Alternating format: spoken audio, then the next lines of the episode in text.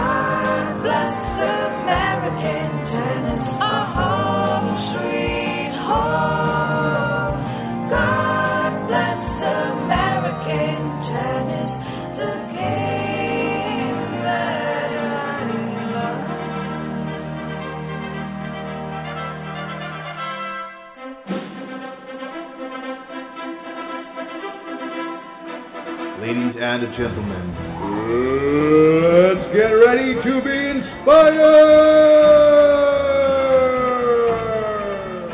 Introducing in the red corner, American Tennis! And introducing in the blue corner, your host for American Tennis, Mr. Chuck Kriese! Ladies and gentlemen, time to get in the game. And good morning and hello. This is Coach Chuck Kriese. It's another week of American Tennis, and it is so good to be back in the flow a little bit here with just being in the office all the time. Oh, gosh, what an exciting time. Every school year, of the 41 years since I started coaching college, 42, I don't know, it's somewhere in there. It all comes together, but the most exciting time of the year is always the fall.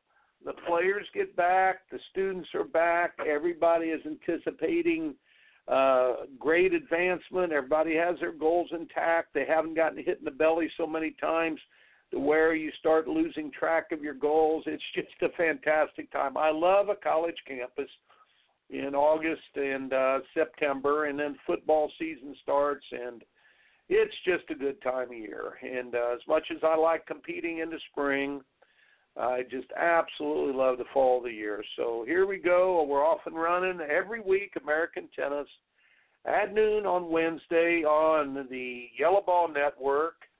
And I'm Coach Chuck Kriese. Go to my website, ChuckKriese.net, K-R-I-E-S-E, ChuckKriese.net, and you can get all of my former shows. Golly, we're in the fifth year already. Unbelievable. And I'm very excited.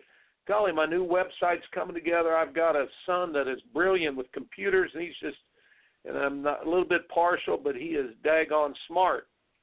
He is, so he's putting together a new website. He sort of said my website was a little bit outdated and stuff. So take a look at ChuckKriese.net. I'm excited about what he's doing, and he's going to keep adding to it. But we only have a limited amount of show today, and we do have a wonderful and great college coach calling in today. I hope he calls in. Coach Josh Goffi, and I hope he's on the recruiting trail and out burning up the pavement trying to build a great championship program at the University of South Carolina. And so I'm hoping that he will be able to call in here a little bit later. And I mentioned to him earlier our topic, and he said, wow, I'd love to talk about that because I deal with it every day. And as coaches, we deal with it every day. We're looking for the little things that make the difference, the little differences that make all the difference. And it used to be that, and if I could explain this quickly, and I don't want to get too much in it, but it used to be that you had an even skew between effort spent, sweat put in, and then percentages of improvement. In other words, you would have an even skew from, say, the 30th percentile to the 70th or 80th percentile, and usually you had to go in a progression up one step at a time to developing your skills in this game of tennis.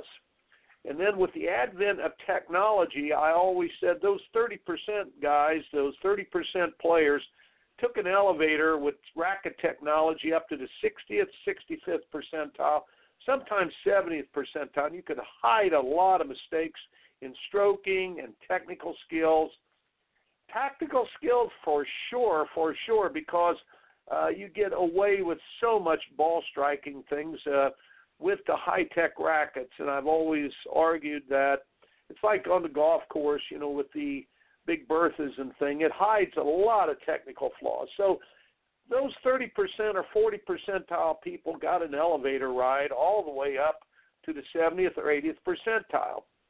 And if you've listened to a lot of my programs, you'll agree that I talk a lot about the last 20%, overcoming the 80% paralysis, because really, folks, that's where all the difference is made. Look, if somebody can't get to the 80th percentile in this game right now, they're either lazy or they haven't been around the game much, they haven't played enough matches. You can get to the 80th percentile pretty not easily, but everyone can do it. Everybody, the base level is not the 20th or 30th percentile. It is now the 70th and the 80th percentile. Everybody gets there if they care about the game at all. So when we're talking about difference makers, we're talking about those things that make all the difference in the percentiles that make all the difference. It's not, in the way to explain this might be to say that we all know that those top 20 players in the world can all beat each other. The top four are special. What is the difference makers with those guys? So if you take in the top 2 or 3 or 5 women are all the same. They could beat each other on any given day. Any of those top 20 or top 40 players can beat those top ones. But what is the difference maker between the person who progresses and becomes the player instead of just one of the players?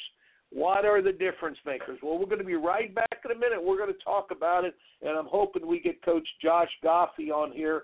And this is Coach Chuck Kriese, and it's American Tennis.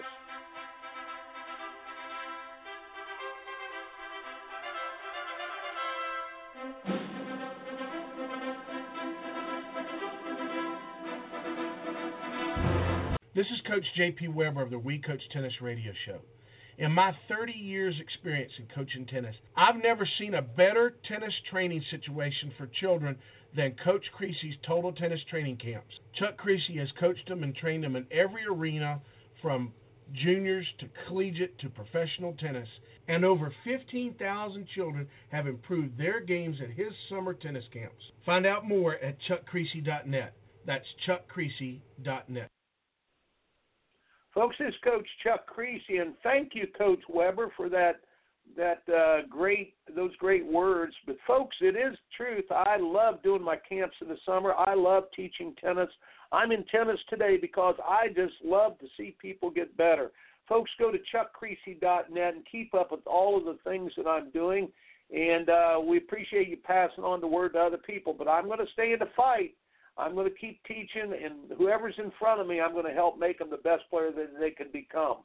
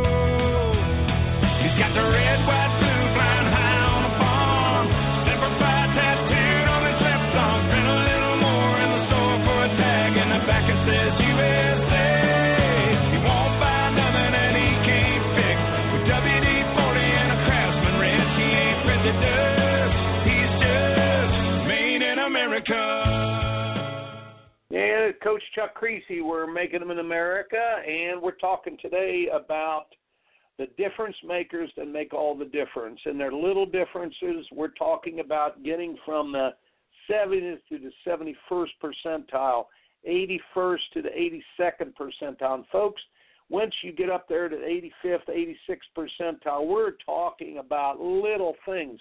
It is an awareness about something in your body, something about how you see the court, something in the way you see competition, the it factor. Everyone talks about the it factor. Years ago I heard the great Bobby Bowden give a speech, and he said that you don't know what it is, but you know when someone has it and someone doesn't have it. Sometimes the it factor can be taught somewhat, sometimes it can't. And all of us have seen the quote talking about inspiration and perspiration, and that it's so much inspiration and so much perspiration. On my show, you've heard me give the breakdown of ability plus desire plus opportunity, and even rate those on a scale of 1 to 10. God-given ability on a scale of 1 to 10. How much does your youngster have? Are they a 7? Opportunities. Well, you give them so many opportunities, but maybe you don't live in Florida. Maybe the experiences on a scale of 1 to 10 and 8, so that's 15. The last part is the desire part, the nurture, nature, self. The self part is always the determining factor. So the point being is that if you have a 7 and an 8, that's 15. I've come up with an absolute, and I really believe this, folks. If your youngster is 23 to 25, they got a shot. 23, they barely can hang, and 22 is not good enough.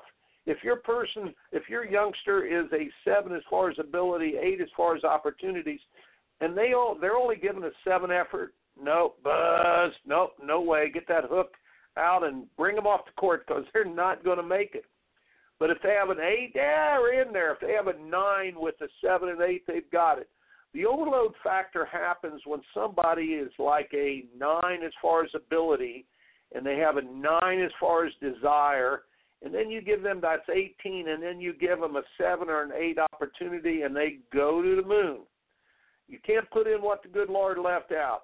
Ability is about what God, nature is about what God has given the person as far as their ability. Nurture is about opportunities given, opportunities used wisely, and parents out there, do not give your youngster opportunities when they throw them away. It's not the worst thing you can do, and there's a correlation between opportunities given and the desire that the person has. It's the old thing about you better do some things around them that gets them to be hungrier than a starving dog looking at a meat truck. When they get hungry, Katie, bar the door. Katie, bar the door. Well, we're going to talk about these difference makers and the difference makers that make all the difference. And we're looking for the coaches to call in here in a second.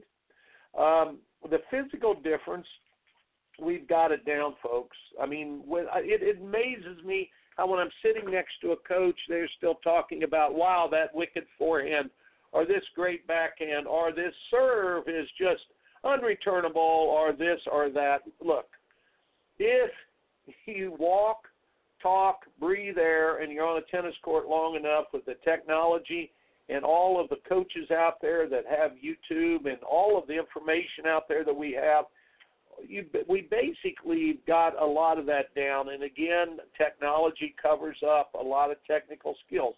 However, I'm not underestimating technical skills. If your youngster has a technical skill or something that needs to be worked on, that technical skill needs to be worked on, you still have to work on that technical skill. Do not get me wrong on this. All I'm saying is that technical skills are easier than they have ever been. And again, the technology allows you to get to pretty high ground without technical skills. In the old days, you were shot down before you even got going if you did not have good technical skills. And now here's the other thing about the physical part. This is a difference maker. And, again, I've got a coach or two calling in here. Hang on. I'm expecting Coach Josh Goffi, and then I'm hoping another coach or two will be in here to talk. But I want to get through the meat of our topic first of all. But as far as the physical difference makers, this is very, very important.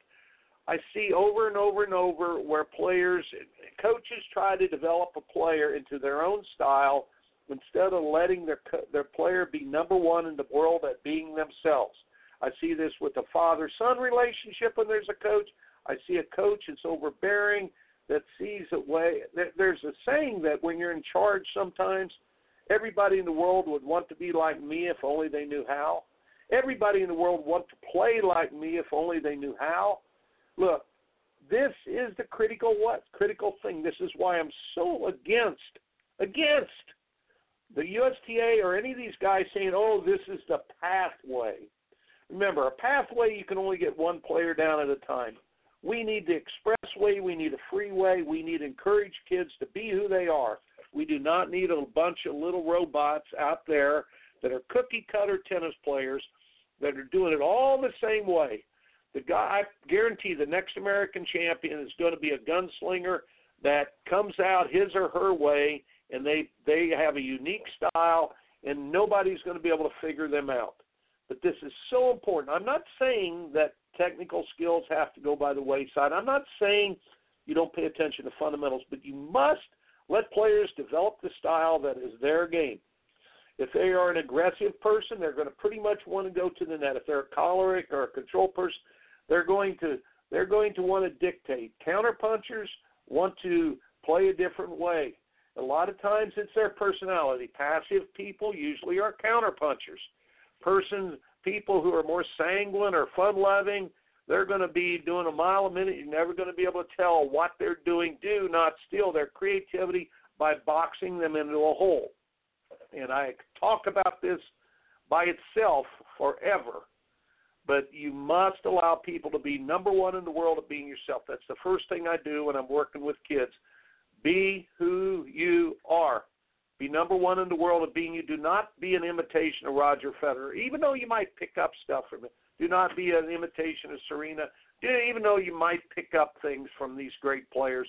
Do not be a copycat ever. Be unique. Be number one in who you are, and that will, by the way, that will give you unlimited amount of motivation. So the physical skills, again, is not the place where we're going to make all the difference makers. Some coaches might say it's a big forehand. Sure, you still need to have weapons. By the way, a difference maker is, folks, did you know this? Work on your weaknesses about 40% of the time, and work on the strengths about 60% of the time. Always work on the strengths toward the end of practice. Work on the weaknesses at the beginning of practice. That is a very, very important thing. The mental part of the game, look, do you know about 20 years ago when I met Paul Wardlaw and he first gave me Wardlaw Directionals in the early 90s and things, and I've tried to spread them everywhere that I can because they're brilliant. And I heard one of the coaches that talked about what Agassi did late in his career, and he called it the number 1, 2, and 3 combinations or 4 combinations. Cross-court to cross-court, down line, cross-court, and cross-court to down the line, and basically teaching people what the shot selection is. The Wardlaw Directioners are outside balls, inside balls, and 90-degree change direction. Go look up Paul Wardlaw. The shot selection's basic right now. If you don't have good shot selection, you're not going to hang with most of those top players, any of the top players. You're not going to advance. But I tell you the difference maker nobody's doing right now, because it takes a while. Folks, momentum control. Think of where we're at with the playbook in football, basketball, baseball, even the way you pitch to a certain athlete. When do you give them the inside pitch, outside pitch? When do you give them a ball? When do you give them a strike? When do you bring the heat? When do you throw the changeup? In tennis, we have no idea about how to do this. Folks, since 1979, I have worked on momentum control. I can help you learn momentum control. It is the key. It is the key to all sports. And by the way, it's the key to life, really. And we've been over it before, but getting momentum going in the right direction, how to accentuate the positive, eliminate the negative, latch onto the affirmative, watch out for Mr. in between. How did that song pop into my head? Unbelievable. My father used to walk around the house singing that old Bing Crosby song, and we could tie this into anything. It's accentuate the positive, eliminate the negative, latch on to the affirmative. You watch out for Mr. In-Between. Don't be a tweener. But momentum control is a big, big difference maker. Now, I will go on to talk more about this. I'm expecting Coach Goffi to call in any minute. But I'm going to go on and explain this in great detail. But the emotional part of the game, I really believe, is where it is at. The emotional part of the game is where it's at. I just saw Coach calling in here, Coach Goffi. I'm going to get him on the line. The other coaches who are on the line, hang on, we'll get to you. And I do want to go back and pick up where we're at, but this is perfect. Let me see if I can get Coach Goffi on the line here. Coach, are you there? Did I got you? Coach? I'm here. How are you? Oh, my gosh, what a treat. I know you're on the road working hard. And, folks, University of South Carolina, you watch those guys. Now, gosh, I coached at Clemson all those years. Used to be a big rival, but now that I'm not at Clemson and now that Josh is there, and I follow the Gamecocks very, very closely. They are 1% or 2% away, and I watch them closely the whole year, and it's usually those last couple percent that are the hardest ones. And, Coach, we're talking about the difference makers. The topic of our show is difference makers that make all the difference. And we've talked about physical difference, mental differences. I want to talk about the emotional differences and what you as a coach see. Boy, you brought up a good topic before about being a multi-sport athlete, but I'm going to sort of turn it over to you for the next 10 minutes or so to say what you want to say, and then at the end we'll give your program a few little plugs there. But thanks very much for being on the show, folks. Josh Goffi, coach of the University of South Carolina Gamecocks. Go ahead, Coach. Well, happy to be on. This is definitely a topic that I'm very interested in the sense that, you know, it all comes down to ability to learn. You know, everybody's asking what is the difference maker, and that's truly what in my 8 years of head coaching here, that's what I've been seeing is like the kids that come in when they're 18, 17, 18 years old. It's how quickly they can assimilate information, and I think that comes from their upbringing, from their coaches. I think it's a responsibility from everybody that's basically surrounded by or that surrounds these athletes or these young men and women coming into college. It is important for them to be surrounded with people that understand that it's not just about forehands and backhands. Those things are easily learned, in my opinion. Kids have an amazing ability to learn. Naturally, and we as adults or their coaches kind of get in the way of that sometimes. And I really, really, truly believe that if these kids are multi-sport athletes or just they can be specialized, but with the upbringing of understanding that there is a cause and effect to everything, you know, and learn from that and learn from your mistakes immediately and have a coach address your mistakes and really and what it comes down to is creating a growth mindset. And I think that's pretty cliche these days. It's a very hot topic on kind of human growth and development, sports science and all that. But in reality, that's what it comes down to is having a growth mindset. And when we get into the minds of the freshmen, it's very obvious to see who was coached in that way, had an upbringing, whether it be parents or their coaches. It's very obvious. And those are the kids that you can kind of peg as going to have a very vertical climb as far as their progression. They're going to come up fast because they're able to assimilate and kind of get to that next level. When they're presented with a new arena in front of them being college tennis, they are able to start digesting that information of, okay, that's not going to work. This is going to work. That's not going to work. And every day they get better, and you can see it climbing. And as a coach, you just as a college coach with a kid, when you're coaching a kid that has a growth mindset, what our job is to present experiences to those guys so they can learn from them. It's not the redundancy of just practice and working hard. It's presenting the right opportunities and experiences for those kids. Now, you get a kid that doesn't have a growth mindset or a situation where he's addicted to his swings and thinking that is what tennis is. It is nearly impossible to get them out of that. Personally, it's very tough for me, and it might just be me as a coach. But transitioning a kid that is swing mindset oriented and thinking that is the game is purely physical that is something that it's really tough. They end up, you know, they have a good first year because they're excited to be there. Naturally, their physicality is going to rise because they're coming through that adolescent stage there and into becoming men or women, and then now they're going to find success there. But the growth is now stopped once they kind of peak out there, and that's generally by their sophomore year, end of their sophomore year, and then frustration sets in. So yes. Coach, along those topics, okay, you talked about a growth mindset. Would you say those athletes that haven't played other sports, they're more protective? They have more of a protective mindset, like they don't want, instead of an explorative mindset. Yeah. In other words, they cling to that life raft of what's gotten them down the road so far. We talk about being another athlete, how that means, and then jump back in. I didn't want to interrupt your trend there.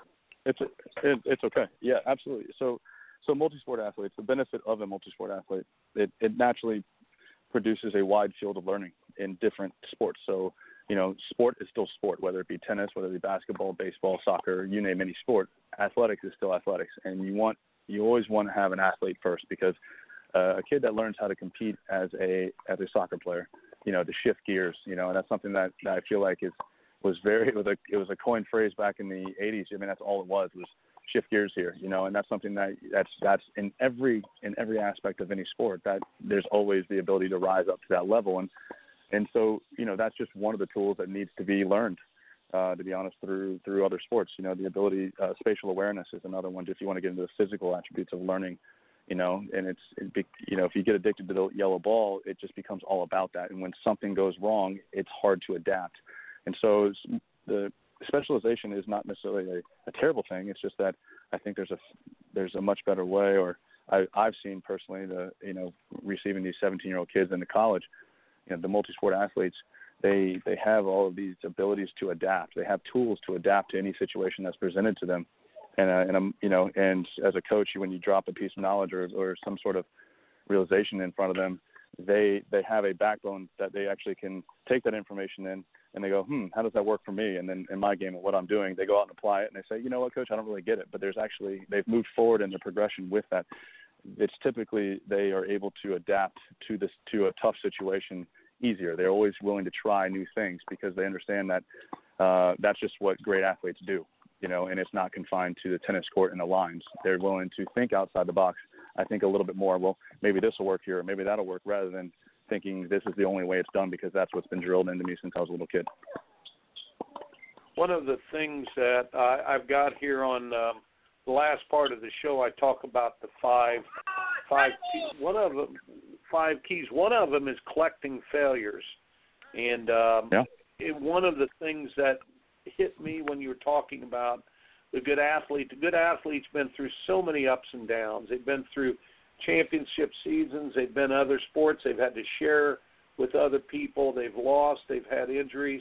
They've been through the experiences to where that makes them understand it's part of the deal, right?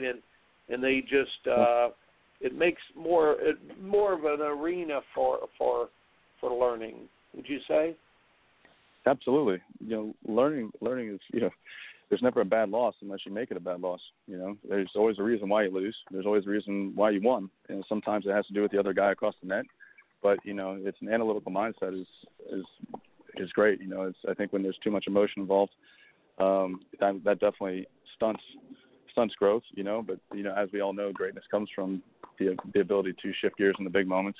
To lock in, you know, and that is emotional. So it's that fine line, like you're saying. But yes, you know, failure is absolutely necessary. But you can call it failure, or you can call it, you know, that fact is that, you know, it was a great match that I, you know, and I'm going to learn from it. You know, there's never a bad match. It's, you know, as long as you engage, those are the rules I think of every coach, is that as long as you engage for the 2 hours, and that is locked in and understanding that that's what competing is. It's not trying hard or grunting loud. It's engage your mind, engage your physicality on the court. That's all. That is the only thing that we care about as coaches. And then we're going to go out. If you do that, then now we have an ability to analyze what happens. And then we go back to the drawing board and say, look, I mean, all right, this is where we need to get better.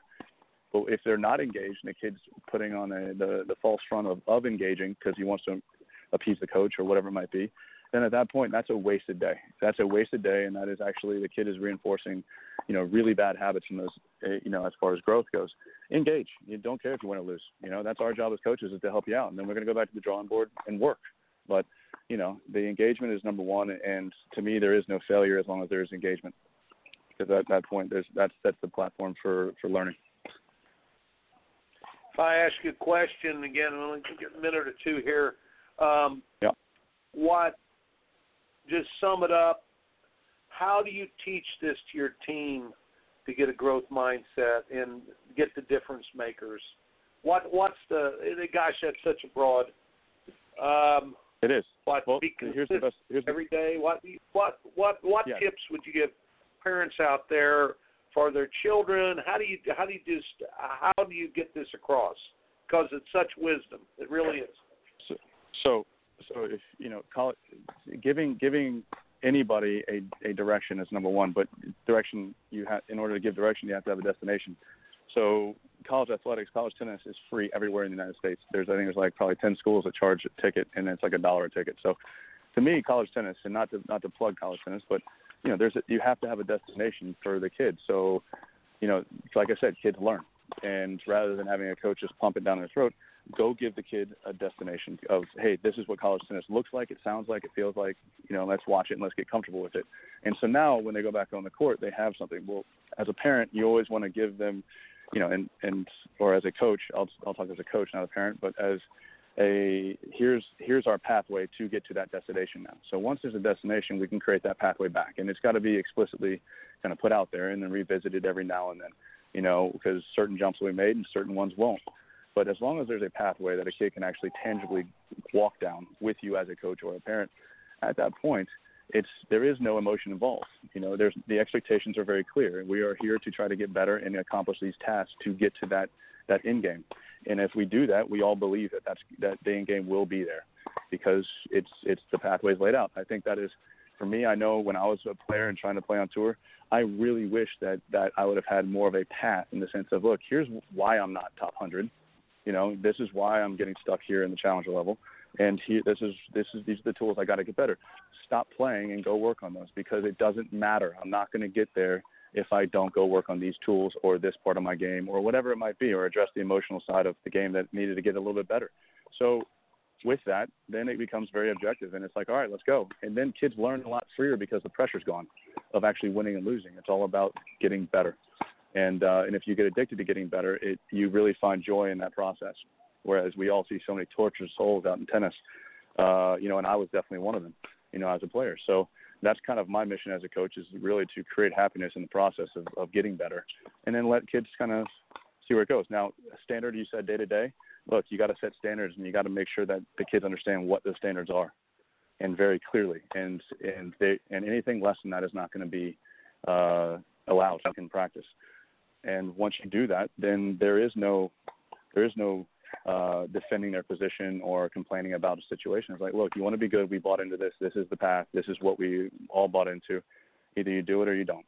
But I'm not going to waste my time if you're not going to be fully engaged. So engagement is key.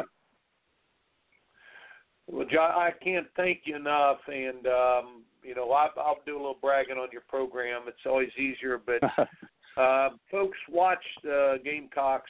It's pretty fun, and good luck to you, Coach. I'm just thank you. Very, very happy. I want to get you on for a whole show sometime. Will you come on for a whole show one time? Yeah, love to. Sometime. Yeah, soon. Absolutely. Okay. Well, thank you very much, Coach Josh Goffi. And folks, we'll be right back. This is Coach Chuck Kriese, American Tennis, and we'll be right back in a second.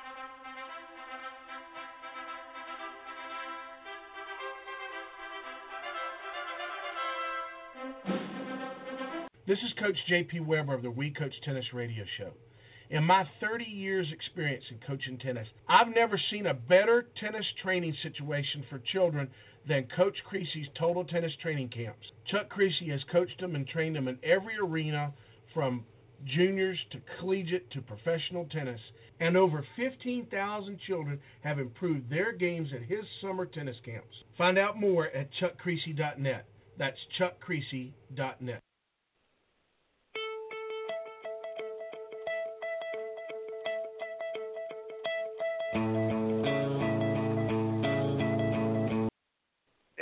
again, this is Coach Chuck Kriese, and I'm back here. And my golly, folks, here's the thing that dawned on me when I was listening to Coach Goffi is just ask questions. If there is a college anywhere near you, you need to be going to see that college coach and ask questions and try to get a few diamonds. And they're really the biggest thing about improving that learning curve and getting a difference that makes all the difference is really there's no secrets. It's stuff we know, and it's not about the forehand and backhand. It's just not about the technique. The shot selection is important. Momentum control is important, like I said, but almost all of the difference is really made in the emotional, mental development of the player. And you know, what I loved was what he said at the end was exactly right. The standard has to be set. If your youngster is at a club and the intensity is too low and they can sort of play bump and giggle tennis and they're winning the club championships, you need to be at a college program and just sort of see the intensity level. And you go, whoa, take your youngster to some college practices. Take your youngster to college matches. And what they'll see, sure, they'll see the forehands and the backhands and the athleticism, but more importantly, what they're going to see is the level of intensity, the level of engagement. He said engagement. Now, I wanted to add a few things here, and we only got a few minutes here, but I wanted to say in the last 20%, the thing I do over and over and over when I'm working with young people is talk to them about their RAF system, the Reticular Activating System. I want every one of you to go watch the 13-minute, 1-second YouTube video on Reticular Activating System. This is the key. This is the trick. This is the filtering system of your brain. It's the gatekeeper of your brain that lets information in that is pertinent, that is critical to what you are trying to develop. If you have a problem, your gatekeeper, get a problem with anything. Your mind is the best tool you have. But if you go to the cell phone and you try to get it on the cell phone, folks, that's not the deal. You can get information there, but it is not. Look at the Reticular Activating System. My son's going to be a doctor, and I brought this up last week on the show. But the most brilliant thing and exciting thing is he told me, I was talking to him about the dopamine rush that I've always gotten from learning or competition or things. And we were talking about cell phones, and he said, Dad, the cell phone that we learned about this in one of our brain classes, but what it does is it hijacks the dopamine faucet to the brain. When it gives you the answer quickly, it does not give you the answer permanently. And I always argue, easy to pick up, easy to put down, hard to pick up, hard to put down. Now, please go get the Reticular Activating System video and look at that. Folks, that is the key. That is the key, because in the end, you have to love to learn. You have to love to hit the ball. I go back to Clarence Mabry in 1980. I was at the National Teachers Conference in New York City. At the Roosevelt Hotel, the old Roosevelt Hotel, Clarence Mabry was a hero of any young college coach at that time because of their great, great Trinity University tennis teams. The question was asked of Coach Mabry. This guy said, Coach Mabry, could you tell us the most important tool, the most important stroke, the most important thing you need to be a championship tennis player? Coach Mabry, we're all thinking big Jimmy Arias forehanded thing, because Arias had the biggest forehand around and a lot of the new styles of coaching. And he looked at him, he scratched his head, he says, look, most definitely, most certainly it is the hunger of an inquisitive mind. Your youngster, how did we develop an inquisitive mind, a love of the game? What Coach Goffi said, though, is hold the standard for the intensity level and what they're going after. Collect your failures. Collect the failures. Collect the mistakes. Make mistakes. I have my youngsters, when they screw up, I say, they must say, this is good because you miss a shot in the net. Back at, this is good because, yeah, I'm not bending my knees like Coach said. The guy rams a second serve down here, folks. This is good because, yep, Coach was saying, my serve is not good enough. Collect your failures. but they've got to be the statement, this is good because, is critical for collecting the failures. Honoring the game. If you honor the game will honor you. We have people that try to take from the game, and I don't want to go deeply into this, but I think in the game of golf, in the game of baseball, we still honor the game more than the participants. I am disappointed in tennis in that we make the heroes of our game more importantly than the game itself. Everything we're doing right now, and I could go on and on about the scoring system again, and I will forever, but what we did is we hijacked a very important cornerstone of the game to try to make the game more about this time that we're at, popularity, entertainment, more than the educational value of the game, and we have not honored the game. We have not honored our heritage. How dare us take a 143-year-old game and now say, wow, hey, we just all of a sudden got smart with computers, and we figured this no ad scoring out of these 10-point tiebreakers. We'll abbreviate it to make it more fun. And pretty soon that blows away, sorry folks, that blows away faster than past gas in a hurricane. The popularity and the hype, we must honor the game. But the hunger of an inquisitive mind, the RAS system, and that. And folks, I just recently gave a convocation or commencement speech, and the five things I said, and I've got to go here. I've only got a minute, but I wanted to here are the five things I harped on. Grow where you're planted because you're always taking a job interview. You are always taking a job interview. Do not ever complain about what you don't have. You know, the thing is you've got to count the blessings around you. And recently I've heard this before, but the tragedy in doing the little right things is you'd never know the consequences had you not done the little right things. Like not driving drunk that night, you never found out that it saved your life. Doing the little things every day comes from not complaining about what you don't have and looking about what you do have. So grow where you are planted. Be a diamond hunter is number two. Be a diamond hunter, folks. Every day of your life, see the diamonds, and the diamonds look like rocks to the naked eye. They don't look flashy. The world promises you buckets of rhinestones, and that's what we fall for. But God gives you the chance to make one diamond with your life. That is the critical thing. Be a diamond hunter. Collect your failures. This is good because. I've talked many times, number four, about the black door. Go through the door of fear. Go through the door of fear. So number one, grow where you're planted. Number two, be a diamond hunter. Number three, collect your failures. Go through the doors of fear, whether it's fear of failure, fear of success, fear of advancement, fear of the responsibility of going through those. Last but not least, folks, and I got to end with this, pass it on to everybody and anybody around you.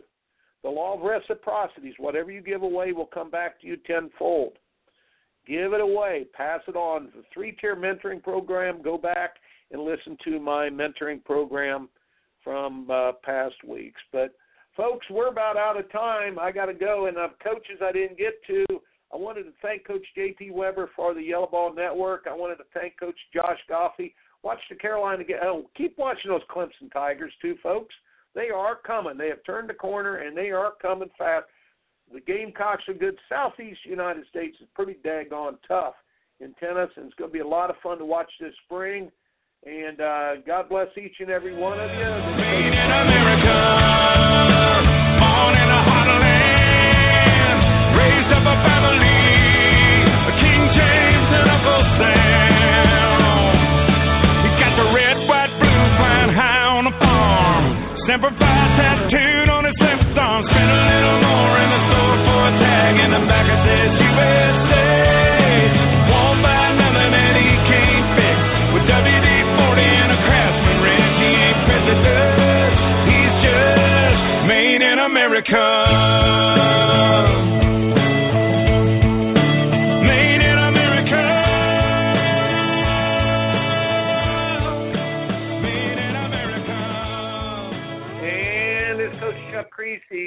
Reminding you that you are in the process of winning or losing every day of your life, and it has very little to do with a win or loss. See you all next week on American Tennis. Opinions stated by various contributors to the UR Tennis Network and its programming are not to be considered as endorsed by the UR Tennis Network. Participants are encouraged to use their own discernments and draw their own conclusions. All information, products, and services offered by the UR Tennis Network are for personal use only. The UR Tennis Network does not confirm nor deny the validity or accuracy of information contained within the network. Any products or services provided for should be used solely for entertainment purposes. We emphasize the idea of keeping an open mind and not construing the products, services, or data as factual. What if you could have a career where the opportunities are as vast as our nation, where it's not about mission statements, but a shared mission? At US Customs and Border Protection, we go beyond to protect more than borders. From ship to shore, air to ground, cities to local communities, CBP agents and officers are keeping people safe. Join US Customs and Border Protection and go beyond for something far greater than yourself. Learn more at cbp.gov/careers. Okay, round two. Name something that's not boring. A laundry? Ooh, a book club. Computer solitaire, huh? Ah, oh, sorry, we were looking for Chumba Casino. That's right, ChumbaCasino.com has over 100 casino-style games. Join today and play for free for your chance to redeem some serious prizes. ChumbaCasino.com. No purchase necessary. Void where prohibited by law. 18+ terms and conditions apply. See website for details.